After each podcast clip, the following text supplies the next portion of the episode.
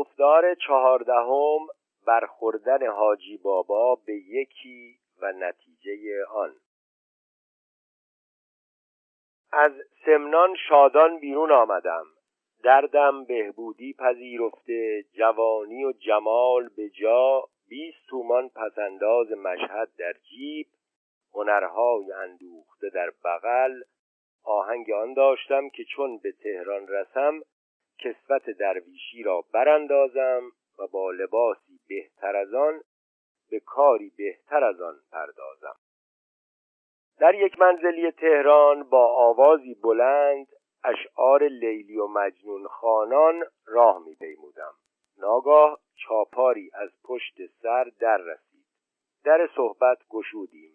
تکلیف نمود که اندکی آرام کنیم و غذایی بخوریم.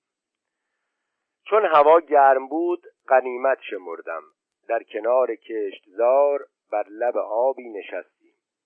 اسبش را به کشتزار مردم سر داد. پس از قاش زین کیسه ماست چکیدهی بگشود و از یک جیب شلوار دستمالی پر از کت چلاو با دو سه نان و از جیب دیگر کفش و قده آبخوری و کیسه تنباکو و چند چیز دیگر با شش هفت کل پیاز خام درآورد و با اشتهای تمام همه را بخوردیم. بعد از آن نوبت جواب و سوال از کیفیت حال شد. حالت من از سر و وضعم معلوم بود. سرگذشتم دراز نکشید. اما او معلوم شد که چاپار حاکم استراباد است و موجب حیرت و شادی من. خبر خلاصی ملک و را از اسارت ترکمانان به تهران می‌برد. دلخوشی خود را از این خبر به چاپار بروز ندادم. اینک یکی از تجربه هایم که راز دل را به کس نباید گفت. بنابراین به تجاهل چنان نمودم که گویا نمی‌دانم چنان کسی در دنیا هست یا نه. چاپار گفت ملک و تا به استراباد صحیح و سالم رسید و چون اوضاع درستی نداشت خبر به خانواده او می‌برم تا برای او بفرستند. پس از بغل خود دستمال کاغذهای او را برآورد و چون بی سواد بود از روی کنجکاوی به من داد تا بخوانم و از مضمونهایش مطلع شوم.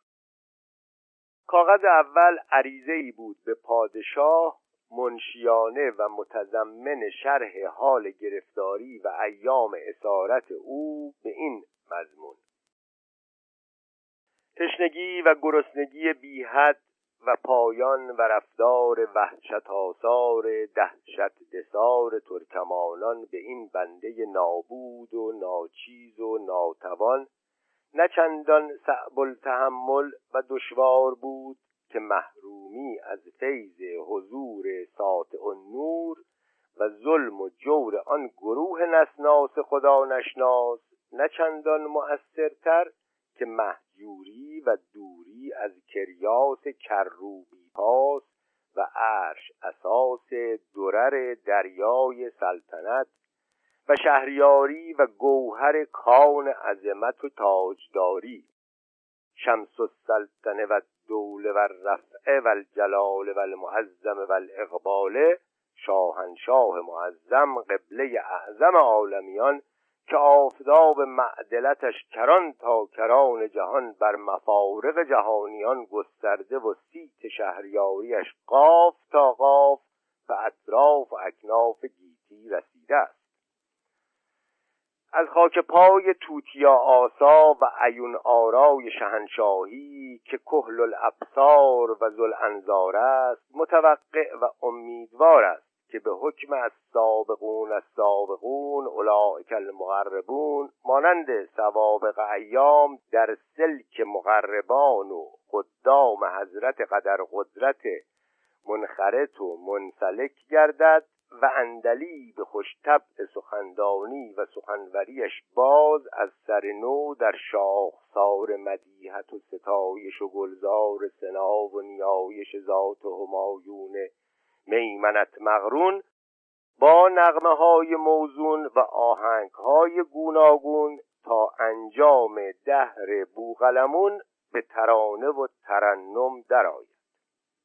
و ختم عریضه به این بیت بود که شکر نعمتهای شه چندان که نعمتهای شه عذر تقصیرات من چندان که تقصیرات من.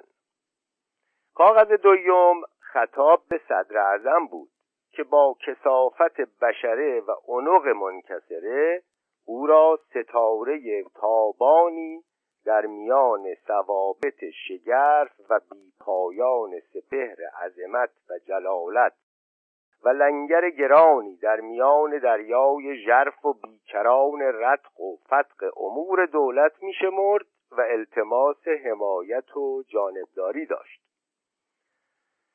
کاغذ سیوم به معیر الممالک قریب به همین مضمون. کاغذی دیگر به زنش و دیگری به لله پسرش و دیگری به ناظرش بود. مضمون کاغذ زنش بعد از پاره تفصیل اندرونی این که امیدوارم که در وجه رخت و پخت مانند ایام پیش افراد و اصراف ننموده باشی و کنیزان و غلامان را پرستاری نیکو کرده باشی. برای من رخت و لباسی حاضر کن که سر تا پا برهنم. مضمون کاغذ لله این که الله در تربیت فرزندی نور چشمی دقت و به تعلیم نشست و برخاست با مردم مواظبت نموده البته نماز و روزه را ترک نکرده است و تا کنون در سواری و تیراندازی خاصه در روی اسب ماهر شده است. مضمون کاغذ ناظر این که در ترتیب و تنسیق امور خانه و خانهداری بیش از پیش بکوش. هر روز به خدمت صدر اعظم رفته. از جانب من در دامن بوسی و چاپلوسی کوتاهی من و ما به زنان و کنیزان متوجه شو. بسیار به حمام نروند. در گردش و تعذیه همراهشان باش. پیر زنان خاص یهودیان را به اندرون راه مده. در و دیوار اندرون را از شکاف و سوراخ محکم و معمور بدار. زنهار تا از پشت بام با همسایگان گفتگو و مراوده نکنند. لا سیما جوهر سیاه به اندرون رفت آمده بسیار نکند. اگر با کنیزی محرمان سخن گوید پدر هر دو را با شلاق درار مجدگانی درستی به چاپار بده. کاغذها را خواندم و باز پیچیده به چاپار دادم. به دستمال خود نهاد از ذوق ایثار خبر سلامتی ملک الشعرا و از گرفتن مجدگانی پایش به زمین بند نبود. می گفت از ترس اینکه مبادا دیگری پیش دستی کند و پیش از من این خبر را برد روز و شب اسب تاختم. اسبم لنگ شد. این اسب را که سوارم از برزگری به زور گرفتم و اسب خود به او دادم تا از عقب بیاورد. پس از این صحبت ها بر روی چمن نرم از شدت خستگی و کوفتگی به خواب گران در آن حال مرا به خیال آمد که پیش دستی به این چاپار دشوار نیست. از کار و بار ملک و سررشته کامل دارم. اگر این مژده را من ببرم و مژدگانی را من بگیرم چه ضرر دارد؟ اگر اسبش را می‌گویی اینقدر که چاپار حق سواری بر او دارد من هم دارم. وانگهی اسب او را از عقب میآورد پس بلا تعمل دستمال کاغذ چاپار را گشودم کاغذ ناظر را برداشتم و به اسب برزگر سوار رکاب زنان از راه تهران تا او بیدار شود خیلی پیموده بودم. با خود تدبیر کار را فکر کردم که از چاپار یک روز پیشم. بعد از بیداری ناچار از قدری پیاده رود تا اسب پیدا کند. آن هم بکند یا نکند. پس بهتر این است که به محض ورود به تهران اول اسب را به هر قیمت که بخرند بفروشم و لباس خود را به لباس متعارف تبدیل کرده به بهانه اینکه از سفر میآیم به در خانه ملک و روم و کار خود را هر طور از پیش برود ببینم. به اعتماد رابطه با ملک و و اطلاع از کار و بار او هیچ اشکالی در تدبیرم ندید. گفتار پانزدهم ورود حاجی بابا به تهران و رفتن وی به خانه ملک الشعرا صبح زودی از دروازه شاه عبدالعظیم داخل شدم و فلفور به میدان اسب رفته اسب خود را به دلال دادم. از تندی و تیزی او در راه معلومم شده بود که بد اسبی نیست اما به روایت دلال اینقدر عیب داشت که اگر به مفت می‌دادم باز خیلی اندوخته بودم. می‌گفت که در آب خسب و هرون تنگران و تاپوغ زن سکندری خور و کچکول و کاهل و کمراه و چپ است. ابلق هم دارد. دندانهایش را هم داغ کردند. خلاصه به قول او هر صفتی که باید اسب نداشته باشد داشت و بلد. اما چون با این صفات او را با زین و یراق پنج تومان بها سنجید من متحیر شدم. چون من بیدرنگ قبول کردم او متحیر شد. نیمه بها را داد و برای نیمه دیگر خری نیم مرده خواست بدهد. قبول نکردم و او قبول کرد که باقی نسیه بماند. چون فرصت چانه زدن و چند و چون نداشتم به زودی سر معامله را به هم بسته و راه بازار گرفتم. کلاه پاپاقی خریدم و تاج درویشی را در بغل نهفته به صورت مسافران به سراغ خانه ملک الشعرا رفتم. خانه ملک و در یکی از محلات پاکیزه تهران بود. اطرافش باغچه باغچه هایش پر از درخت سفیدار و انار. روبرویش خیابانی با آب روان و درختان بزرگ چنار. اما از زبان حال خانه غیبت صاحب خانه دانسته می‌شد. در خانه نیمه باز و ناروفده و بی صدا در در باز آثار آبادانی کم. و این معنی به امید مجدگانی دلیلی ناخوش. به بالاخانه سردر رفتم. مردی پنجاه ساله دیدم بر روی نمد قلیان بر دست به نظرم همان که میجستم یعنی ناظر آمد. با آواز بلند گفتم مجده مجده خان می آید ناظر گفت یعنی چه؟ چه می‌گویی؟ چه خان؟ کی کجا کو. چون ماجرا بیان کردم و کاغذ را نشان دادم دیدم که با شادی دروغ و اندوه راستین فرو رفت. ناظر تو را به خدا راست است که خان زنده است. من ولی و خیلی هم چنانچه فردا چاپاری دیگر با تفصیلی بیشتر از آن من با عریضه از خان به پادشاه با نامه چند به اعیان دولت می‌رسد. پس سراسیمه دیوانوار بنا کرد به حرفهای پادر هوا زدن که عجیب و غریب. خدایا چه خاک به سر کنم؟ کجا بروم؟ چه بکنم؟ همین که سراسیمگیش اندکی فروکش کرد خیلی کوشیدم تا بفهمم این خبر شادی چرا سبب اندوه او شد. اینقدر گفت که همه کس را اعتقاد این بود که خان مرده است. حتی زنش هم در خواب دیده بود که دندان آسیایش همان که همیشه درد می‌کرد افتاده است. لحاظا حکما بایستی مرده باشد. و پادشاه نیز همین را گفته است. این که نمرده است نمی‌دانم چرا نمرده است. گفتم خب حالا که می‌گویی حکما باید مرده باشد و پادشاه نیز گفته است حکما مرده باشد؟ اما آنچه من می‌توانم گفت این است که شش روز پیش از این در استرآباد زنده بوده است و حکما باید زنده باشد. این که زنده است نمی‌دانم چرا زنده است. الله هفته دیگر با پای خود به اثبات و اظهار حیات خود خواهد آمد. پس متحیر و متفکر آهی کشید که هرگاه حالت واقع اینجا را با یقینی مرگ او بشنوی هر آینه از سراسیمگی من متحیر نخواهی شد.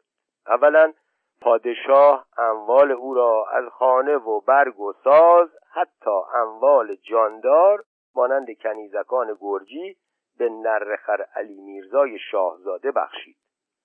ثانیا دهش مصادره شد و به اعتماد و دوله رسید. ثالثا منصبش به میرزا فضول وعده داده شد. قوز بالای قوز این که زنش بعد از آن خواب به لله پسرش شوهر کرد. حالا حق دارم که سراسیمه شوم یا نه؟ گفتم بلی تو حق داری اما مجدگانی من کو؟ گفت اما در این باب دستت از کیسه من به جایی بند نیست. چرا که این خبر زندگی که تو آوردی برای من بدتر از خبر مرگ است. وقتی که میآید بیا از خودش. پس به امید اینکه وقتی که می آید بیایم از خودش بگیرم ناظر را مشغول به فکر و حیرت خود گذاشتم و از خانه بیرون آمدم. مشکی از اشک به دوش مژه دارم شب و روز. داده عشق تو به من منصب سقایی را. گفتار شانزدهم تدبیر وی به استقبال حال و دوچار شدنش به دعوا. قرار بران دادم که منتظر ورود شاعر شوم و به همت او کاری به دست دارم که با تقوا و پرهیزگاری لغمه نانی به کف آرم و بی آنکه هیل و دسایس آموخته را به کار ببرم به پیشرفت کار و بار خود بپردازم. چه؟ از معاشرت بی سر و پایان و زندگی عوامانه دلتنگ شده بودم و پیش از آن که به هیچ منصبی برسم طرح صداورت عزما ریخته آنچه در وصول به آن پایه باید بکنم همه ترتیب دادم. با خود می‌گفتم که خب پیش خدمت باشی اسماعیل بگ طلایی با آن دم و دستگاه کذایی اول که بود؟ مگر بجز یک فراش شلخته بود؟ نه از من برازنده تر است و نه از من زبان آورتر.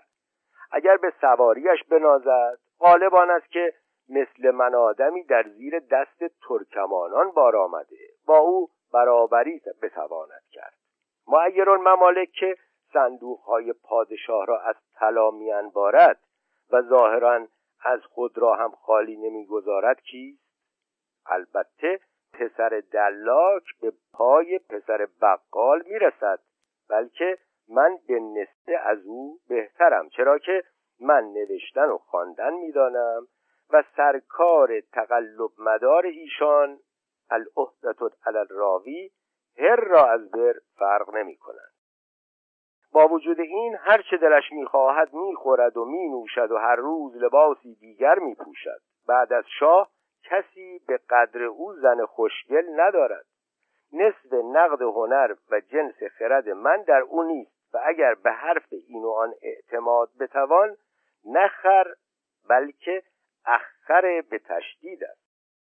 غرق بحر این افکار و پشت به دیوار ارگ چنان ذهنم به این بزرگی موهوم منصرف شد که به یک بار بی اختیار مردم را تن زنان و دورباش کنان به راه افتادم. چنانچه گفتی مردم به واسطه یا آن دعایه های جنون آمیز به حرمتم ناچار بودند. یکی به حیرتم مینگرید دیگری فحشم می‌داد. یکی به چشم دیوانگی نگاهم می‌کرد. چون از آن بیخودی به خود آمدم رختهای خود را پاره پاره دیدم و به حالت خود خندم گرفت. رو به بازار کهنه فروشان رفتم تا لباسی نو کنم. گفتی در اولین قدم عمر خیشم ناگاه در میان راه ازدهامی دیدم. در میان ازدهام سه تن به شدت تمام به یکدیگر آویخته دشنام می‌دادند. صف تماشاییان را دریده به میان ایشان خزیدم. چه دیدم من بخت کو که چاپار رو دست زدم با برزگر و دلال در سر اسب و زین و یراق نظام می کنند. برزگر. این اسب از من است چاپار. این زین و یراق از من است دلال. همه اینها از من است به کسی دخلی ندارد دیدم که به سخت بلایی دچار شدم. خواستم آهسته بجهم ناگاه چشم دلال بر من افتاد و از پر شالم گرفت که اینک فروشنده است. همین که چاپار مرا دید همه برق و باران منازعه بر فرق من ریخت و کم مانده بود که کلاهم را نیز پاره نماید. صدای راهزن و دوز و ناکس پرده گوشم را درید. این می‌گفت اسبم را بده آن زین و یراقم کو آن دیگری پولم را پس بده. مردم همه این پدر سوخته را ببرید یا به شر یا به عرف. هرچه فریاد کردم و سوگند خوردم و انکار نمودم فایده نکرد. هرچه التماس کردم و روی ملایمت نمودم سودی نداد. در ده دقیقه اول محال بود کسی گوش به حرفم دهد. از هر سری صدایی برمیخواست چاپارک خیلی داغ دل داشت و حق هم داشت. برزگر می‌گفت ظلمی که به من شده به هیچ کس نشده است. و راست می‌گفت. دلال با هزار زبان دشنام می‌داد که مرا فریفتی اما چندان حق نداشت. با اولی به نرمی و مدارا برخواستم دومی را دلداری دادم و با سیومی مدعی شدم. به چاپار گفتم آقا جان دعوای تو سر چیست؟ زین و یراقت را نمی‌خواهی؟ اینک زین و یراق تو. صحیح و سالم. نه کسی خورده و نه کسی برده. بردار و برو. برزگر را گفتم بابا تو اسبت را زنده جسته ای باز شکر خدا نمی کنی برو و کلاهت را به هوا بیانداز که دستت به دمش رسید. این اسب تو. بگیر و برو. صدایت در نیاید اما با دلال شروع کردم به مناقشه و منازعه که تو چرا می‌خواستی مرا گول بزنی و خری نیم مرده به جای نیم اسب زنده به من بدهی؟ اگر همه پول اسب را داده بودی حق دعوی داشتی. اما حالا حق دعوی نداری.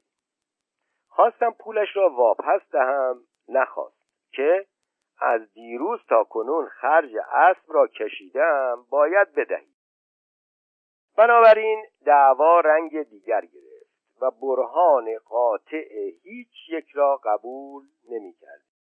در آخر قرار دادیم به حضور داروغه برویم تا طی دعوا بر وفق قاعده شود داروغه در میان چهار سو در سکویی نشسته و چوبکداران به قصد جان مجرمان ترکه های بلند در دست مهیای چوبکاری در بیرامونش ایستاده. با تزلم تمام دعوا گشودیم و صورت واقعه را بیان کنان پای افشردم که این دلال می‌خواست مرا بفریبد و چشما چشم به اسب اسب خر به من بدهد. نیمه پول را نداده باز می‌گوید اسب دزدی و مخارج آن را از من می‌خواهد. دلال می‌گفت در صورتی که اسب دزدی در آمده است اگرچه نیمه پول را ندادم اما معامله باطل است. من چرا خرج اسب دزدی را کشیده باشم؟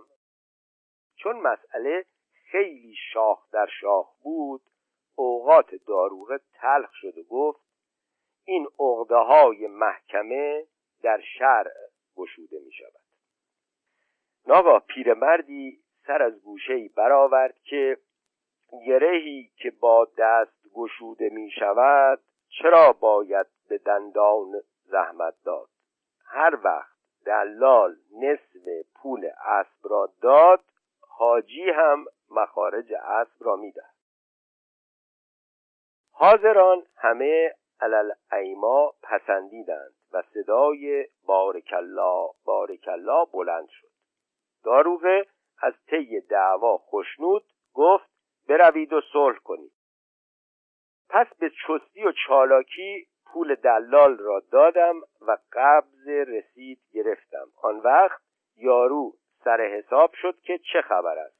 فکری کرد و به یمن اقبال از من کشیده به داروغه بند کرد و گفت من این حساب را نفهمیدم.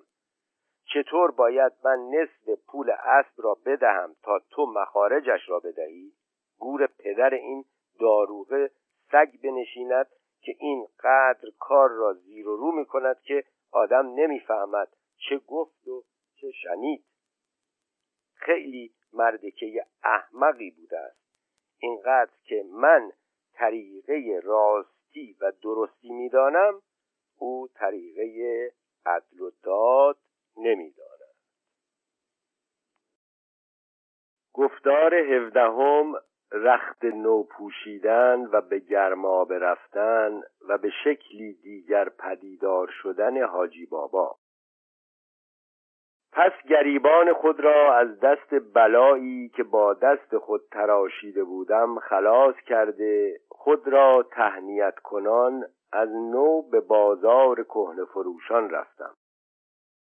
در اولین دکان جبه سرخ دیدم به گمان آنکه با آن جبه مانند صاحبان جبه صاحب اعتبار بشوم پرسیدم که این جبه به چند؟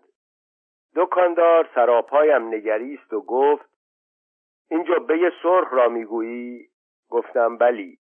گفت برای که؟ گفتم برای خودم. گفت به چند می‌خری؟ تو را با این هیئت جلنبار با این جبه چه کار؟ این جبه مخصوص خوانین و مستوفیان است. کم مانده بود براشوبم و به سر و مغز کهن فروش برکوبم. ناگاه دلالی با بخچه لباس مستعمل بگذشت. به رغم دکاندار او را صدا زدم. پیش آمد. دکاندار از هرزگی خیش پشیمان هرچه صدا زد جواب ندادم. دلال مرا به دالان مسجدی برد و بخچه را بگشود. کلیچه کمرچین سجاف کشمیری دگمه زرندود دیدم. خوشم آمد. قیمتش پرسیدم. دلال اول سلیقه مرا بعد از آن فاخری لباس را بستود و قسم خورد که مال یکی از فراشان خاصه شاهی است. بیش از یک دو بار نپوشیده است. چون در بر کردم فریاد کنان گرد سرم برآمد که ماشاءالله به تو ای شاخ گل این رنگ قبا می آید. از شدت برازندگی و خوشایندگی لباس نخواستم جلوه او را باطل کنم. شالی کشمیری خواستم. شالی بیرون آورد.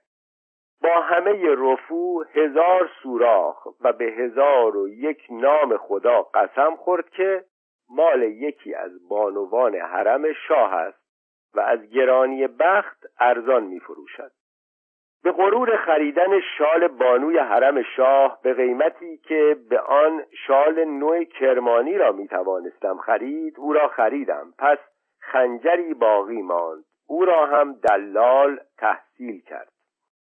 چون به آن گونه مجلل شدم به دلال اظهار خورسندی مکملی کردم و دلال هم قسم خورد که امروزه در تهران جوانی به برازندگی تو نیست. چون به سر حساب آمدیم معامله رنگ دیگر گرفت. دلال قسمها خورد که من آدم درستیم و از آنان نیستم که صد بخواهم و پنجا بگیرم. خدا یکیست و حرف یکی. برای لباس پنج تومان برای شال پانزده و برای خنجر چهار. همه با هم بیست و چهار تومان. از استماع بیست و چهار تومان همه ی حرارت خوشنودی فروکش کرد خود را سرزنش کنان خواستم از خیال تغییر لباس بگذرم شروع به کندن لباس ها نمودم دلال دستم را گرفت که چه می‌کنی؟ مگر گران به نظرت آمد؟ خیر یک قازش را نبینم که آنچه گفتم سرمایهش است خب می‌خواهی چند بدهی؟ گفتم با آن قسمهای تو من چه بگویم که خدا را خوش خب پنج تومان می‌دهم. دلال با استقنا قبول نکرد و من هم با استقنا لباسها را واپس دادم. چون بخچه خود را بست و در ظاهر کار از کار گذشت روی به من آورد که رفیق من از تو خوشم آمد. دلم می‌خواهد خدمتی به تو بکنم که به برادرم نمی کنم هرچه باد آباد ده تومان بده. باز قبول نکردم. عاقبت با چانه بسیار به شش تومان گذراندیم که یک تومانش را برای خود قبایی بخرد. گفتار با کردار به یک بار تمام شد. وداعم کرد و من خریده ها را در دستمال برای عوض کردن به حمام رفتم. در سر راه کفش ساغری پاشن بلندی هم با زیر جامه و پیراهن قصب آبی خریدم. چون داخل حمام شدم با آن لباسی که داشتم کسی به من اعتنایی نکرد. گفتم ای پدر سوختگان بگذارید من از حمام با آن رختهای نو بیرون آیم به تملق خواهید دوید. در حمام کسی به کسی نبود و از هر سری صدایی در می آمد. من نگاهی به پهنی سینه و باریکی کمر کرده به خود بالیدم که باز آفرین به خودم. همه چیزم به جاست دلاکی خواستم. نوره و حنا و رنگ آورد. دست و پا را حنا و زلف و ریش و سبیل را رنگ بستم. مشتمال کاملی کرد و کیسه مکملی کشید. به هوای اینکه بعد از بیرون رفتن رختم نو است هر ریشخندی که کرد خود را مستحق آن شمردم. یعنی به ریش خود خریدم. گفت عجب ساعت مبارکی به حمام آمدی. کسی از اصفهان خربزه گرگابی برای شاه آورده بوده است. شاه خلعتی به او داده است. منجمان این ساعت را برای پوشیدن خلعت او اختیار کرده بودند. خدمتش را من کردم. خیلی انعامم داد. چون لنگ خشک آورد و به سربینه ام برد با چه لذتی لباسهای خود را تماشا می کردم هر پارچه ای که از آن می پوشیدم یک بار از سر نو جوان می شدم هرگز لباس حریر نپوشیده بودم. زیر جامعه قصب را خیلی متشخصانه پوشیدم و به هر طرف می نگریستم که ببینم صدای خشخش آن را می شنوند یا نه. کلاه قاجاری شکسته بر روی گوش نهادم و شال را جوز گره بسته سرش را از پیش روی آویختم. چون خنجر را به کمر زدم دیدم راستی رختی به از رخت من و وضعی به از وضع من نیست. چون دلاک آینه به دستم داد که یعنی پول باید داد یک ساعت تمام به ریش و زلف خود ور رفتم. مزد حمام را بدک ندادم. پس لباسهای کهنه را به دلاک سپرده خود زحمام آمدم بیرون به طریقی که از خم افلاتون گفتار هجدهم ورود ملک و به تهران و چگونگی رفتار او با حاجی بابا. پس به در خانه ملک و رفتم تا ببینم چه خبر است. جمعی انبوه بر در خانه می‌گفتند که ملک و با نردبان از پشت بام به خانه رفت چرا که خبر مرگش رسیده بود و هر که را خبر مرگ برسد از در داخل شدن او را نشاید. مبارک باد قدومش گفتم اولا نشناخت چون خود را شناساندم باور نکرد که کهنه مرقعی مثل من شیرازهی نو پذیرفته باشد. خانه شاعر از چاپلوسان و خوشامدگویان پر و از آن جمله میرزا فضول بود که منصبش را به او وعده داده بودند. می گفت جناب ملک و جای شما خالی جای شما هزار مرتبه خالی چشم ما روشن. ناگاه در بگشود و فراشی از جانب پادشاه بیامد که به حضور باید رفت. شاعر با همان لباس سفر چکمه در پا گردالود به حضور رفت. حاضران از هم پاشیدند. من هم با نیت مراجعت فردا بیرون آمدم. به ناظر معهود برخوردم. چندان به نظر شاد دل و خندان نیامد. گفتم تو را به خدا دیدی که خان نمرده است؟ آهی کشید که راست می‌گفتی. خدا عمرش بدهد. برای ما هم خدا بزرگ است. این بگفت و با دل پردرد برفت. من هم باقی روز را پهنا و درازای کوچه ها را گز کنان به بازارها و مسجدها و به در درخانه که دک تنبلان است رفتم. در در درخانه سخن مراجعت شاعر و التفات شاه در حق او بود. بنا به روایتی پادشاه باز باور نکرده بود که او زنده است و گفته بود که بایستی مرده باشد. به روایتی دیگر از ورود او خوشنود ده تومان به قاصد مجدگانی داده بود. اما حقیقت نفس الامر این که چون قضیه مراجعت شاعر با معاملت سابقه مانعت و جمع بود پادشاه از این معنی خوش نداشت. اما چون پادشاه به شعر و شاعری میلی داشت و شاعر هم در ایام اسارت در میان ترکمانان با تفکر بسیار قصیده ای بدیهه در مدح شاه ساخته و به محض ورود خوانده بود قضیه مانعت الخلو شده و پادشاه نتوانسته بود از او درگذرد.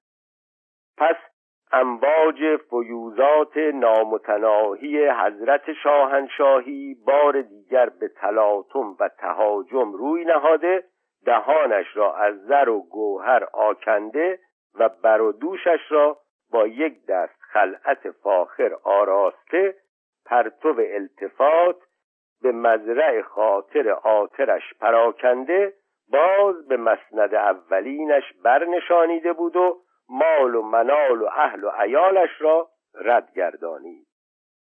من در رفت و آمد کوتاهی نکردم. هر روز پیش از آفتاب به خانهاش رفتم. از التفات او درباره خود گستاخی پیدا نموده. از حالت خود او را آگاهانیدم که یا از روی بند پروری مرا از سلک بندگان خود شمارد و یا اینکه در نزد یکی از دوستان خود بر سر کاری گذارد.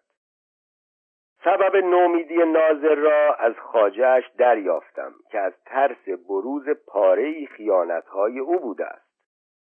به امید جایگیری ناظر در نزد شاعر خیلی کوشیدم و از گوشه و کنار هر گونه رشته به دست آورده در سخنچینی و کوک و کلک دریغ نکردم. اما سودی نبخشید. نمی‌دانم چرا شاعر نمی‌توانست از او درگذرد. یا سری در میان بود و یا عادت بزرگان اینکه ایشان مردم را آتش زنند و یکی در خانه ایشان باشد که ایشان را آتش زند. ناظر به جای خود بر سر کار ماند و من با بی التفاتی او به چاپلوسی ناچار ماندم. تا اینکه روزی ملک و مرا پیش خواند که حاجی رفیق میدانی که من رهین جوانمردی تو هم و می‌خواهم شکرانه آن را به جای آرم.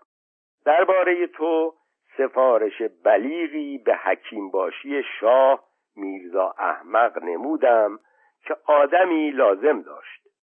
اگر از تو خوشنود شود هنر خود را به تو میآموزد که راه مداخلی برایت خواهد شد. برو و همینقدر بگو که از جانب فلانی آمدم. دیگر کار مدار. من بعد از شنیدن حکایت درویش در حق طبیب تبابت را استحقار می نمودم. اما در آن حال حالت رد این تکلیف را نداشتم. چه کیسه ته کشیده بود و دیناری نمانده. بنابراین روز دیگر بامداد به خانه حکیم باشی رفتم. خانهش در نزدیک ارگ دالانش تاریک و دراز و نروفته در میان حیات بیماران بسیار پاره تکیه به دیوار نشسته و پاره سر به دوش تیماردار ایستاده نسخه و قاروره در دست منتظر جمال حکیم باشی بودند تا از اندرون درآید. بعد از مدتی بیرون آمد و و به دم عروسی که تنها محرمان به آنجا راه داشتند بنشست. پیش رفتم. از آنجا به درونم خواندند.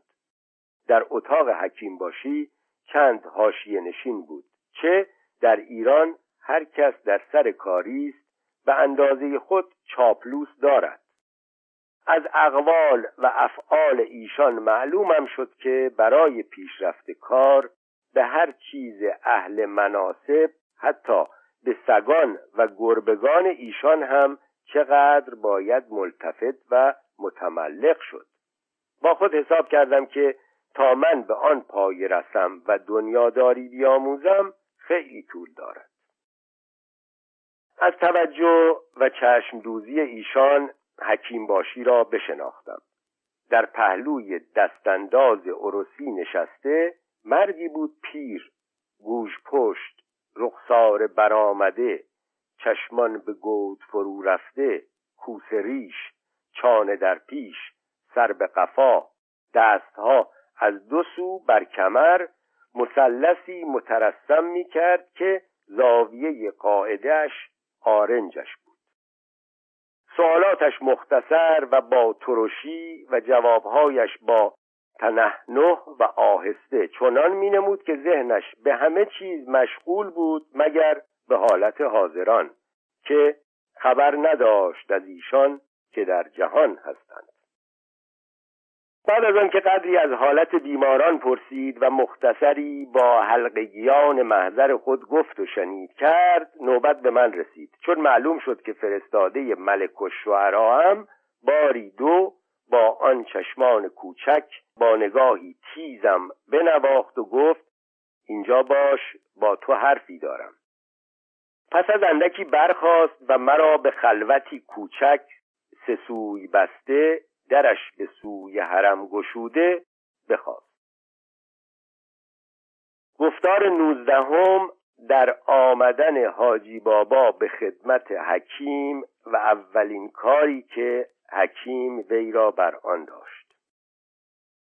چون حکیم مرا دید به درون خواند و امر به نشستن فرمود. با تواضع تمام بنشستم. از سفارش شاعر و ستایش او مرا به تدبیر و هوشیاری و جهاندیدگی و رازداری و کاردانی و کارگزاری سخن گشود. من هم دست بسته دو زانو نشسته دیده بر او دوختم. عاقبت گفت بنا به سفارش ملک و تو را به خدمت خود قبول می کنم. اگر کار به امید من براید تو هم از خاک برداشته می‌شوی و اگر حق خدمت تو نشناسم نمک ناشناسم. پس پیش بخواند و مانند کسی که از مستمعین محترز باشد نگاهی به این سوی و آن سوی انداخته با آوازی آهسته و محرمانه گفت حاجی میدانی که این روزها از فرنگستان ایلچی به ایران آمده است. حکیمی به همراه اوست. این کافر در این شهر به شهرت و نامبرداری بنا کرده است بیماران را به طرزی خاص تداوی می کند یک صندوق دوا و درمان که ما هیچ اسمشان را نمی‌دانیم به همراه آورده است. ادعاهایی چند می کند که تا حال کسی در ایران ندیده و نه شنیده است. به خلاف رای جالینوس و بوعلی حرارت و برودت و رطوبت و یبوست را نه در امزجه قبول دارد و نه در ادویه. جیوه را به عنوان مبرد به کار می‌برد و در استقصای تبلی و زقی شکم را دریده اخراج میاه و ریاه می کند از همه بدتر با قده که از جگر گاو می‌گیرند آبله میکوبد و می‌گوید که این از مخترعات یکی از حکمای ماست. حاجی میدانی که آبله یعنی پیوند. هیچ آدم با گاو پیوند می شود ما سالها از پهلوی آبله نان می‌خوریم. این مرد کافر به همین که فرنگی است ما را به جای خر می‌گذارد. آن نان را می‌خواهد از حلق ما ببرد. اینها برکنار اصل کاری که در آن همت تو لازم است این است که می‌گویم. چند روز پیش از این معتمد و دوله خیار و سکنجبین بسیار و کاهو و سرکشیره فراوانی خورده بود و ناخوشی غریبی گرفته. ایلچی در وقت خوردن آنها حاضر بوده است و دانسته است و گفته است که ناخوش خواهد شد و از غذا هم شد. ایلچی به محض شنیدن ناخوشی او حکیمش را به معالجه او فرستاد. در میانه ایلچی و معتمد و دوله این روزها شکرابی بود چرا که ایلچی در رواج تجارت و گشودن مدارس و مکاتب در ایران اصرار داشت و معتمد و دوله می گفت که این کارها مسلحت دولت نیست. به بهانه اینکه شاید قبول حکم ایلچی دفع شر آن را از سر ایرانیان می کند حکیم را قبول کرد. اگر آن وقت از این معنی خبردار شده بودم یک کوک و کلکی می کردم که رای معتمد و دوله را بزنم. اما حکیم فرصت به تدبیر من نداده به زودی به معالجه پرداخت. دوایش از قراری که شنیدم عبارت بوده است از حبی سفید و بیمزه ولی تأثیرش از قبیل معجزه. در مزاج معتمد و دوله طوفان کرده است.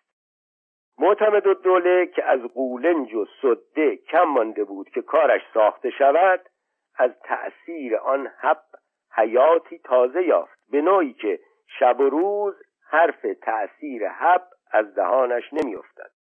می‌گوید که گویا این حب از تارک سر تا نوک پا در عروق و اعصاب و احشاب و امعایم هرچه اخلاط و فضالات بود همه را بیرون ریخت و در خود اکنون نیروی جوانی میابم و کم مانده بود به عدد زوجات یفزایم بدبختی ما منحصر به تأثیر آن حب نیست.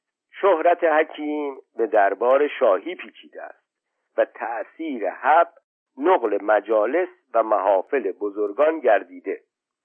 امروز همه روز در حضور شاه سخن حب می‌رفت. قبل عالم به معتمد و دوله امر فرمودند که آنچه از آن حب مشاهده نمودی بازگوی که هوبل مسک ما کرتل یتزبع معتمد و دوله بلند بلند تعریف حب را می‌کرد و مردم آهسته آهسته تعریف حکیم را می‌کردند و من در دل دشنام می‌دادم. پس قبله عالم روی به من آورد که حکیم باشی. سببی به این کوچکی را مسببی به این بزرگی چگونه می شود؟ من سر فرود آوردم که قبله عالم به سلامت. من هنوز دوای آن کافر را ندیدم. همین که ببینم عرض می کنم که عبارت از چیست. ولی ندیده. می توانم گفت که تأثیر او باید از اعمال ارواح خبیسه باشد. چون ارواح خبیسه دشمن حقند آلت دست مردمان ناحق می شوند معلوم می شود که یکی از آنان در فرمان این کافر است که پیغمبر ما را مزور و افسونکار می داند و قضا و قدر را انکار می کند پس از این سخنان به فکر برهم زدن اوضاع شهرت حکیم افتادم. اکنون می اندیشم که چگونه باید بر اسرار این کافر نابکار علل خصوص به نسخه این حب معجز آثار اطلاع به هم رسانید. تو سخت به جا به چنگم افتادی. روز مردانگی است. باید بی فوت وقت با او طرح آشنایی اندازی بنازم اگر چمش را بگیری و هنرش را بیاموزی. اما چون نیت آن دارم که همان حب را که به معتمد و دوله داده است به عینه به چنگارم و فردا صبح تفصیلی در آن باب به خاک پای شهریاری عرضه دارم تو باید از همین حالا دست به کار بشوی. ابتدای کار را از خیار و کاهو می کنی به نوعی که مقداری مفرد خیار و کاهو می‌خوری و خود را به ناخوشی معتمد و دوله ناخوش می‌سازی. آنگاه به پیش حکیم فرنگی می‌روی و می‌گویی من با ناخوشی معتمد و دوله ناخوشم. حکیم نیز همان حب را که به معتمد و دوله داده است به تو می‌دهد و تو آن را به من می‌دهی و من به شاه می‌دهم. از این تکلیف حراسان گفتم حکیم باشی من چطور می‌توانم به نزد آدم ناشناسا به آن تفصیل بروم؟ وانگهی از فرنگان چیزهای عجیب و غریب نقل می کنند و مرا از کردار و حرکات ایشان هیچ سررشته نیست. پس تو را به خدا اولا سررشته و دستورالعملی به من بده تا حقیقت حال او را بدانم و بدانم با او چگونه باید رفتار کرد. میرزا احمق گفت قاعده کلیه در این باب این است که رفتار و کردار فرنگان طابق و نعل به نعل با رفتار و کردار ما مخالف است. من بعضی را می‌گویم تو پاره ای را بر آن حمل و قیاس کن. فرنگان به جای اینکه موی سر را بتراشند و ریش را بگذارند موی سر را می‌گذارند و ریش را میتراشند. این است که در چانه مو ندارند و سرشان چنان از مو انبوه است که گویا نظر کردند دست به او نزنند. فرنگان بر روی چوب می نشینند و ما بر روی زمین می نشینیم فرنگان با کارد و چنگال غذا می خورند و ما با دست و پنجه می خوریم آنان همیشه متحرکند و ما همیشه ساکنیم. آنان لباس تنگ می پوشند و ما لباس فراخ می پوشیم آنان از چپ به راست می نویسند و ما از راست به چپ می نویسیم آنان نماز نمی کنند و ما روزی پنج وقت نماز می گذاریم در ما اختیار با مردان است و در ایشان اختیار با زنان. زنان ما به راست سوار اسب می شوند زنان آنان یکوری. ما نشسته قضای حاجت می کنیم ایشان ایستاده می کنند ایشان شراب را حلال می دانند و کم می خورند و ما حرام می دانیم و بسیار می خوریم اما آنچه مسلم است و جای انکار نیست این است که فرنگان نجسترین و کسیفترین اهل روی زمینند چرا که همه چیز را حلال می‌دانند و همه جور حیوان را می‌خورند. بی آنکه دلشان بر هم خورد. مرده را با دست تشریح می کنند بی آنکه بعد از آن غسل میت به جای آرند. نه غسل جنابت دارند و نه تیمم بدل از غسل. حاجی حکیم باشی راست است که اگر کسی به حرفشان اعتماد نکند و آنان را دروغ زنگوید تا به پای مرگ می ایستند و با آدم می جنگند حکیم. آری گویند مردمان و مرا استوار نیست. چرا که ندیدم اما از یک چیز برحذر باید بود. اگر یک فرنگی از یک چیز تو خوشش آید زنهار نگویی که پیشکش است یا به شما تعلق دارد. که باخته ای گفتن تو همان و بردن مردکه همان. با اینکه قول تو بیجاست فعل او به جا خواهد بود.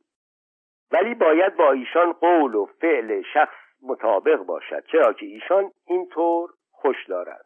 حاجی با این حال چگونه می‌خواهد مرا با آن دروغ علانیه بپذیرد؟ خود را با تندرستی بیمار بگویم دوایی که از دیگری است برای خود بگیرم؟ حکیم نه نه تعویل این درست خواهد شد. تو همینقدر کاهو و خیار را به افراد بخور اگر ناخوش نشدی به پای من. آن وقت دروغ تو عین راست خواهد شد. پس دست به گردنم درآورد که حاجی قربانتم برو و خیار و کاهو را همین حالا بخور و خیلی بخور و امشب حبها را بیاور. مبادا نادانی یا خلاف کنی دیر بخوری کم بخوری حب نیاوری. بعد از این سخنان با نزاکت تمام مرا از اتاق بیرون انداخت. من نیز بی آنکه بدانم به این صورت کار تازه بخندم یا بگریم راه پیش گرفتم. مزد تینا کرده خود را ناخوش کردن را کار عاقل ندیدم. برگشتم تا با او مقابله کنم به حرم رفته بود. ناچار بی مقابله رفتم. گفتار بیستم در فریفتن حاجی بابا دو حکیم را به اینکه از یکی حبی و از دیگری دینار گرفت. برای دلخوشی حکیم به فکر سراغ خانه ایلچی افتادم. به این قصد که تا به آنجا رسم خود را ناخوش سازم. اما بعد از تحمل بسیار دیدم که شکم درد خریدن چندان آسان نیست. با خود اندیشیدم که اگر وزیر خیار و کاهو هضم نتواند کرد از کجا معده من هضم نکند؟ احتمال عدم هضم از صد یکی پس بهتر آن است که با نادرستی حیله درستی به کار برم. اگر تمارز کنم شاید حکیم دریابد و مرا به نام چاپ زن و قلاش از خانه خود براند. بهتر آن است که خود را از عمله خلوت شاهی قرار دهم و به آن فسون به کام دل برسم.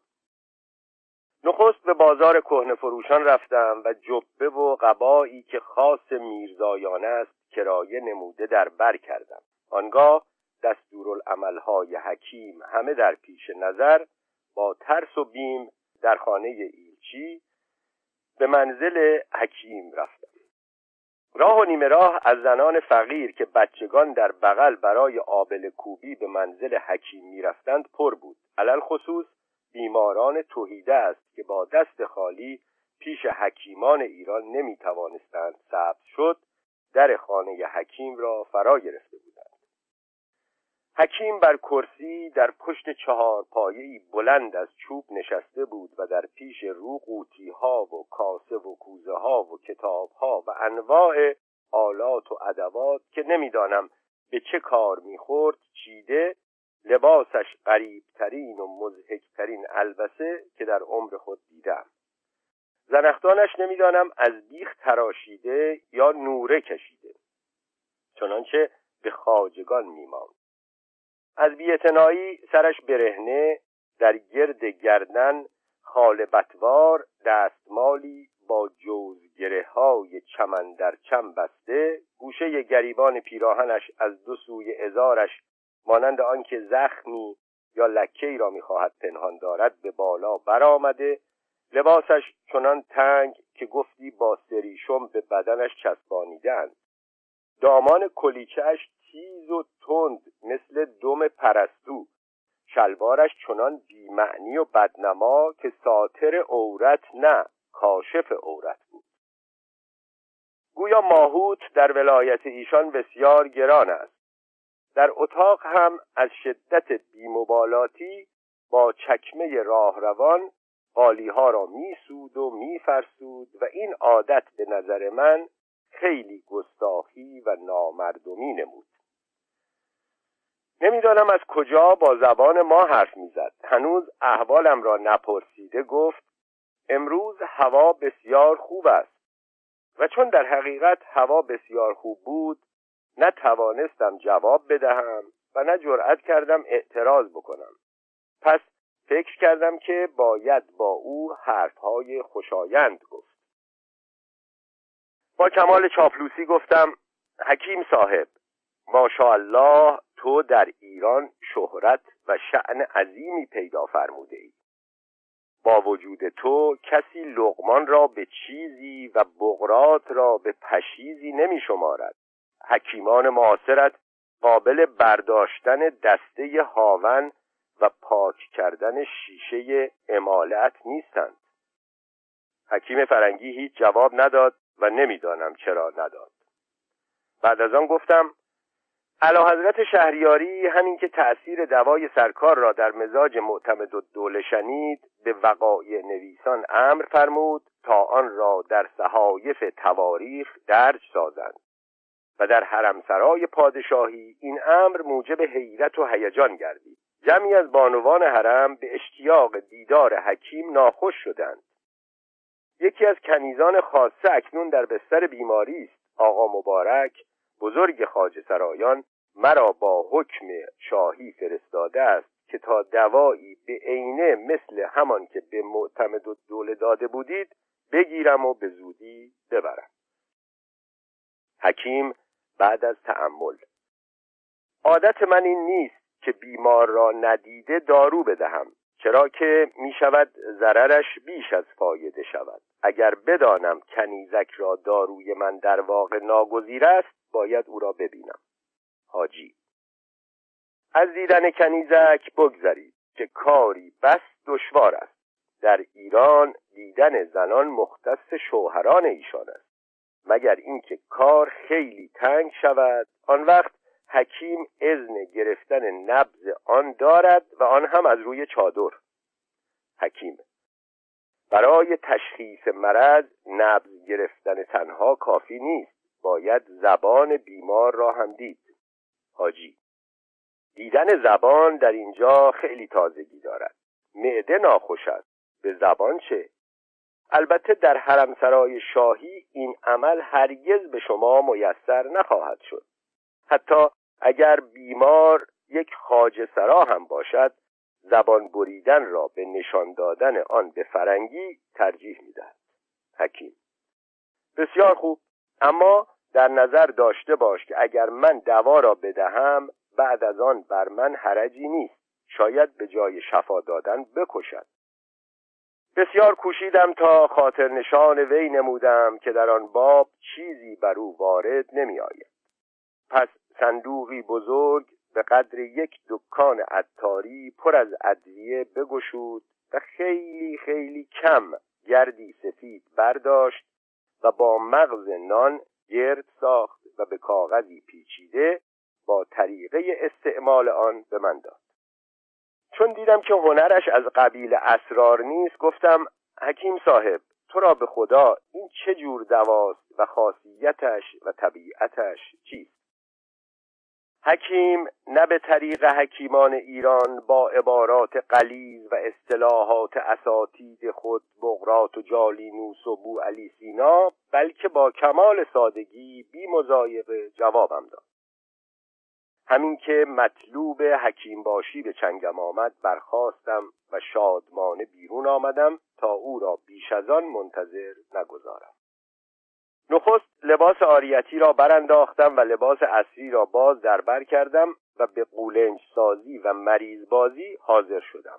چه می‌خواستم مقدار خدمت خود را به حکیم بفهمانم و حالی کنم که خیار و کاهو خیلی تأثیر کرده در حضور حکیم در هر کلمه چین ابرو و شکن رخسار با پیچ و تاب اظهار کنان چنان نیک تقلید قولنجداران نمودم که احمق با آن سنگدلی مثل دلسوزان نمود و گفت تو را به خدا اندکی بیاسا شاید درد دلت تخفیف یابد. من باز بر خود پیچان با آه و فقان گفتم حکیم چنانچه به امرتان گوش دادم به التفاتتان چشم دارم. او از یک سو در جد و جهد که دامن مقصود را رایگان به چنگ آورد و من به کوشش که به رایگان از دست ندهم. عاقبت به او رساندم که زور و زاری بیهوده است. زر می باید.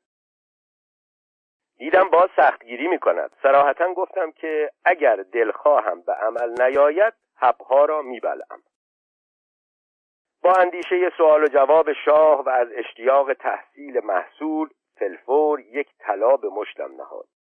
هیچ عاشق برای وسال معشوق آنقدر نیاز و زاری نکرده است که حکیم برای گرفتن حب از من کرد. و هیچ معشوق آنقدر ناز و استقنا ننموده است که من در آن حال نمودم. خواستم به تدویر و تزویر بیافزایم و اشرفی دیگر از او بایم اما دیدم که برای علاج درد دلم خاکشی و تاجریزی با شیشه دستور خواست. درد دل را کوتاه کردم و غنیمت به او سپردم. به دقت بنگریست و در کف همی قلتانید ولی یقین می‌دانم که به مجهولش معلومی نیفزود. پس همه قیاس و براهین خود را در پیش خود به کار برد تا اصل آن را بداند. ندانست. گفتم حکیم زحمت بیجا مکش. حکیم فرنگی حقیقت آن را از من نهان نداشت. این دوا مرکب است از جیوه. میرزا احمق گفت به به. چنان می‌گویی مرکب است از جیوه که گویا من نمی‌دانستم مرکب است از جیوه. ولی این مرده که یه ترسا می‌خواهد با جیوه تخم ما را از روی زمین براندازد و کم مانده است. شهرت ما را تمام کند و طریقه معالجه مرا که پدر او هم در خواب ندیده است آلت مسخرگی کند. خب هیچ شنیده ای که جیوه دوا باشد؟ وانگهی جیوه سرد خیار سرد کاهو سرد هیچ یخ را با یخ می‌توان آب کرد؟ تا جیوه رفع تأثیر برودت خیار و کاهو کند این خر هنوز از مبادی تپ هم خبر ندارد. خیر حاجی خیر. این نشدنی ما نمی‌توانیم چشما چشم ریشخندی مردم شویم. پس بنا کرد به کندن ریش و برباد دادن و دشنام و ناسزا به حریف خود گفتن و احتمال کلی داشت که تا فردای قیامت دست از گریبان فرنگی بر ندارد که خبر خواستن شاه به حضور آمد. شب کلاه را از سر برداشت و خرقه را از بر برکند و با شال و کلاه حب را برداشته با ترسی با امید آمیخته به شتاب برفت. گفتار بیست و یکم در بیان آداب دوا خوردن پادشاه ایران. حکیم اصر تنگ به خانه برگشت. و با تلاش مرا بخواست. در دخول من به حضور او دیگران را به خروج اشارت نمود و مرا پیش خوانده به گوشم گفت که حاجی باید تدبیری کرد و دم این حکیم را از اینجا کند. هیچ میدانی چه شده است؟ امروز بی اطلاع من پادشاه او را خواسته است و به قدر یک ساعت با او گفتگو کرده. مرا طلبیده بود تا حاصل گفتگوشان را بگوید. معلوم می شود که کوزه حکیم خیلی آب می گیرد از قراری که معلوم شد پادشاه در باب ضعف قوه و قوه ضعف و تنگی نفس و سوء حزم با او حرف زده است. با خوشنودی تمام تعریف هزاقت آن حرامزاده را می نمود گویا به محض نگاه کردن زبان آنچه باید از حالت مریض بداند دانسته و گفته است که گویا پادشاه بسیار به حمام می رود و در وقت قلیان کشیدن بسیار صرفه می کند در غذا ترشی و شیرینی و چربی خیلی می خورد پادشاه به او سه روز مهلت داده است که نیک در باب امراض او بیندیشد و به کتب و اقوال اتبای فرنگ مراجعت نماید و معجونی چنان قوی بسازد که پادشاه را از سر نو جوان کند. قبل عالم از من در خصوص تبایع و اخلاق فرنگان علل اطلاق سؤالی فرمود و جوابی سریح خواست. من نخواستم بزنگاهی به آن خوبی را از دست بدهم. در آنچه باید گفت دریغ نکرده بعد از ادای خدمت به همین عبارت گفتم اما در باب تبایع و اخلاق فرنگان بر رای منیر مهر تنویر پادشاهی واضح و هویداست که این قوم مستحق اللوم نجس و کافرند چرا که تکذیب پیغمبر ما و استهزا به دین ما می کنند علا رؤوس الاشهاد شراب می نوشند و گوشت خوک می خورند صورت زن دارند و باطن خیر باید از این طایفه برحذر بود که قرض عمده ایشان چنانچه در هندوستان معاینه شد تصرف ممالک و استیصال ملوک و ابنای ملوک است. آمدیم بر سر معالجه و مداوات ایشان. حضرت شافی الامراض دافع الاعراض پادشاه را از شر دوای این بیدینان محفوظ دارد. دوای ایشان در تبایع امزجه به همان قدر فاسد است که خود در تدبیر سیاست خائنند. پس حب را از جیب درآورده بنمودم که اینک آنچه ما برای هلاک به کار می‌بریم فرنگان در ما برای شفا به کار می‌برند. جزو اعظم ادویهشان زیبق است.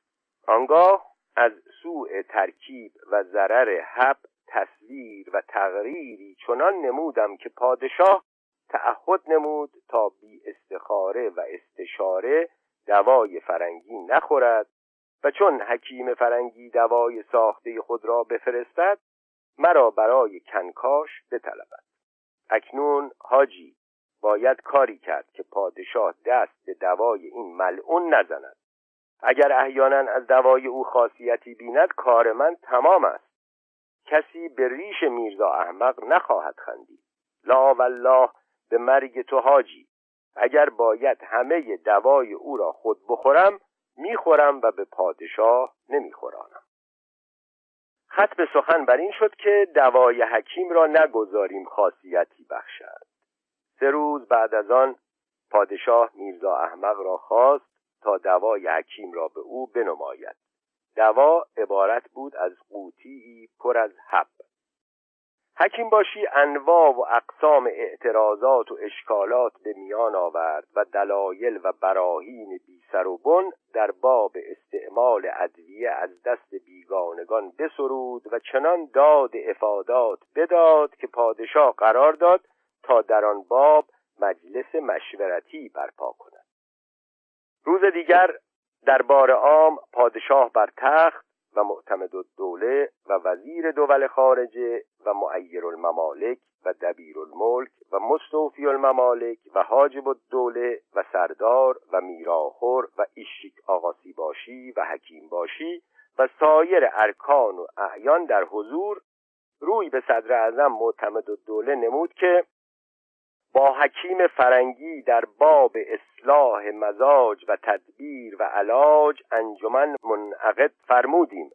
در نشست اول بعد از تحقیق تام و تدقیق با ترتیب و نظام رای حکیم بر این قرار گرفت که مزاج مبارک ما را ضعف و کسالتی تاری شده است و از جاده استقامت انحراف ورزیده در نشست دویم عرضه داشت که سه روز تمام کتب و دفاتر خود را مصفح و به تفصیل مطالعه و دقت و به رای اعتقاد سایر حکمای فرنگستان مراجعت نموده به قور مطلب و کنه مقصد وارسی نیک کرده و معجونی از صنوف ادویه مختلف الطبایع و اجناس عقاقیر متفاوت التأثیر موافق دستور قرابادینات ترکیب و ترتیب ساختم که داخلا و خارجا و ظاهرا و باطنا در مزاج همایون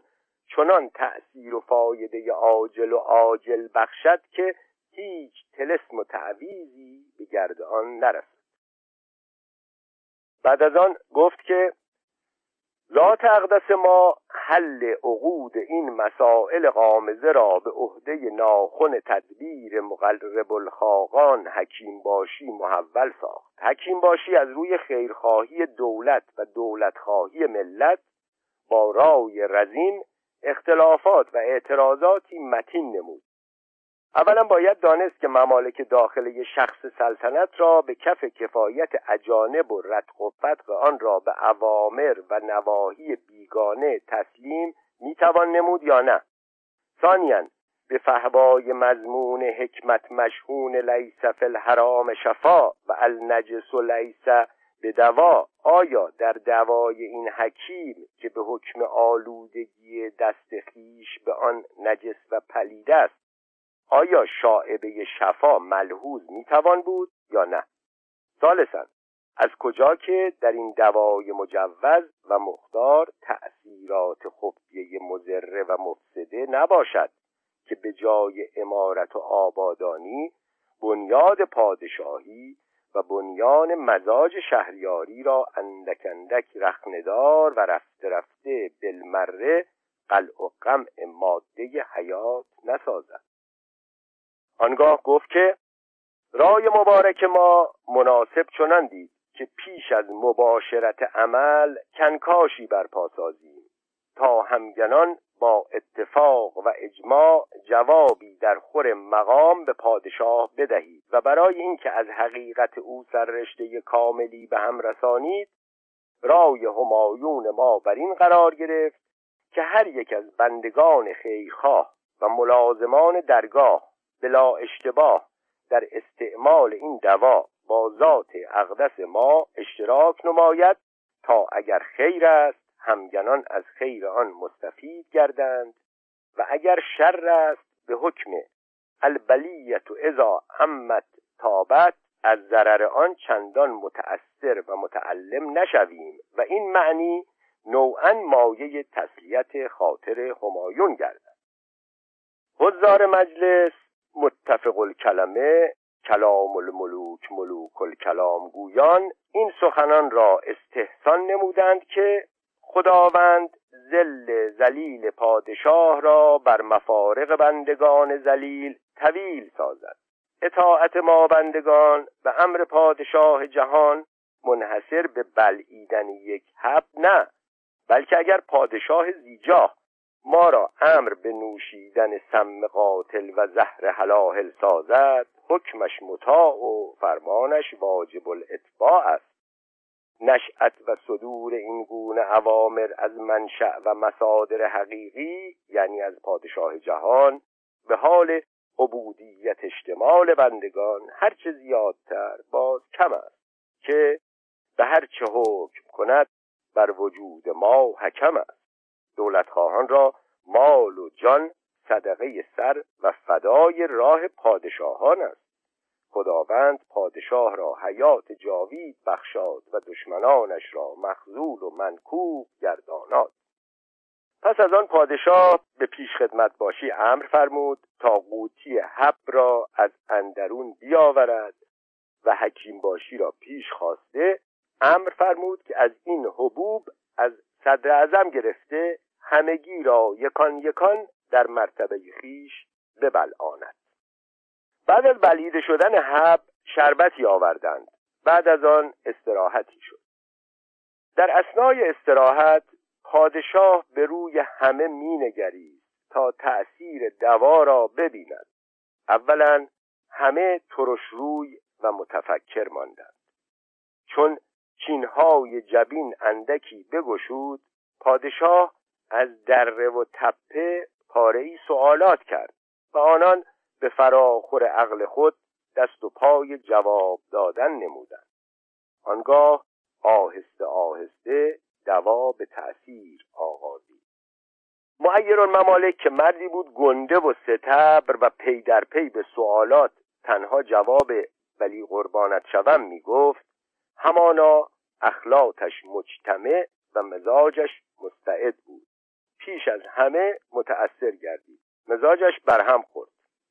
همگنان دیده بر او دوختند و این معنی به برهم خوردگی مزاجش افزود.